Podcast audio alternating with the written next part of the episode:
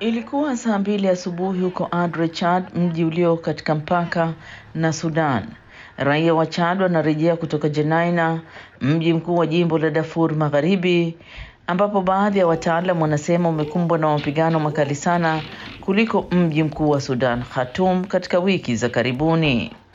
Mmoja wa wale waliorejea amezungumza na VOA mara tu baada ya kuvuka mpaka kutoka Sudan. Ameomba asitajwe jina lake ili kulinda usalama wa familia yake. Ilianza mwanzoni mwa mwezi wa Ramadhani. Matatizo mengi, walichoma nyumba na kuua watu pia. Wengi sana kwanza walikuwa nje ya mji, lakini halafu walifika ndani ya mji. Waliiba sokoni, walivunja kila kitu, hasa katika maduka na masoko. Walichukua kila kitu. Wale waliorejea wanasema walikimbia kwa kujificha nyakati za giza lilipoingia ili kuepuka kupigwa risasi. Haiko bayana ni kundi gani kati ya hayo yanayopigana nchini Sudan lilifanya uharibifu huo. Muda mfupi baadaye, mikokoteni ya farasi iliyobeba wakimbizi wa Sudan waliokimbia Jenaina iliwasili. Mkimbizi wa Sudan Abdel Enasar Abdallah Adam alielezea jinsi mji huo ulivyoathiriwa na mapigano. Yote hayo walichoma kambi za jeshi, hakuna kilichobaki, kila kitu kiliharibiwa na kuibwa. Nina maana majengo yote hivi sasa mjini humo yameharibiwa, kuanzia mahospitali, vituo vya polisi, mashule, kila kitu. Mapigano kati ya majeshi ya Sudan na kikosi maalum cha Rapid Support Forces ambayo yameonyeshwa kwenye kanda ya video yanaonyesha hali ilivyo na mji ulivyoharibiwa. Bado haijulikani watu wangapi wameuawa huko Jenaina tangu mapigano yalipoanza.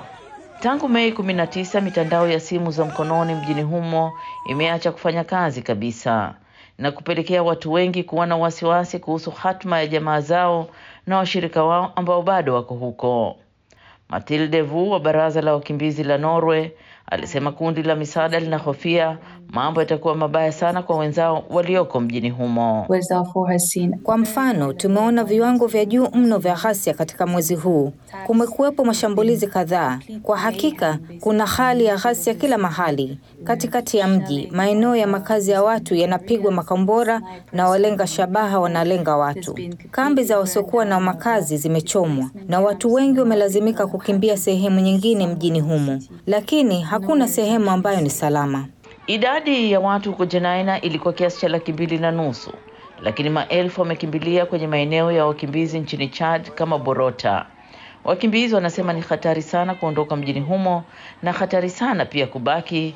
Kwa hiyo watu wengi kwa kweli hawafahamu nini cha kufanya. Kamati ya kimataifa ya msalaba mwekundu ICRC inasema hali ya kibinadamu ni mbaya sana. Msemaji wa ICRC Aliona Sinenko anaelezea zaidi. Access to food is getting increasingly difficult. Fursa ya upatikanaji chakula inazidi kuwa ngumu. Kiasi cha watu milioni tatu wamekoseshwa makazi kabla hata mzozo kuanza. Kwa hiyo watu wamepitia mambo mengi na ustahamilivu wao umedhoofishwa na changamoto mbalimbali mbali. Hivi sasa wanakabiliwa na duru mpya ya ghasia ambazo wamekimbia tena kutoka kwenye nyumba zao. Flee their homes again. Wasudani wengi wanaoangalia kwenye mitandao ya kijamii wanalalamika kwamba vyombo vya habari vimelenga kwa kiasi kikubwa mapigano ya huko Khartoum na kutoa mtizamo mdogo kwa mapigano yanayoendelea huko Darfur Magharibi.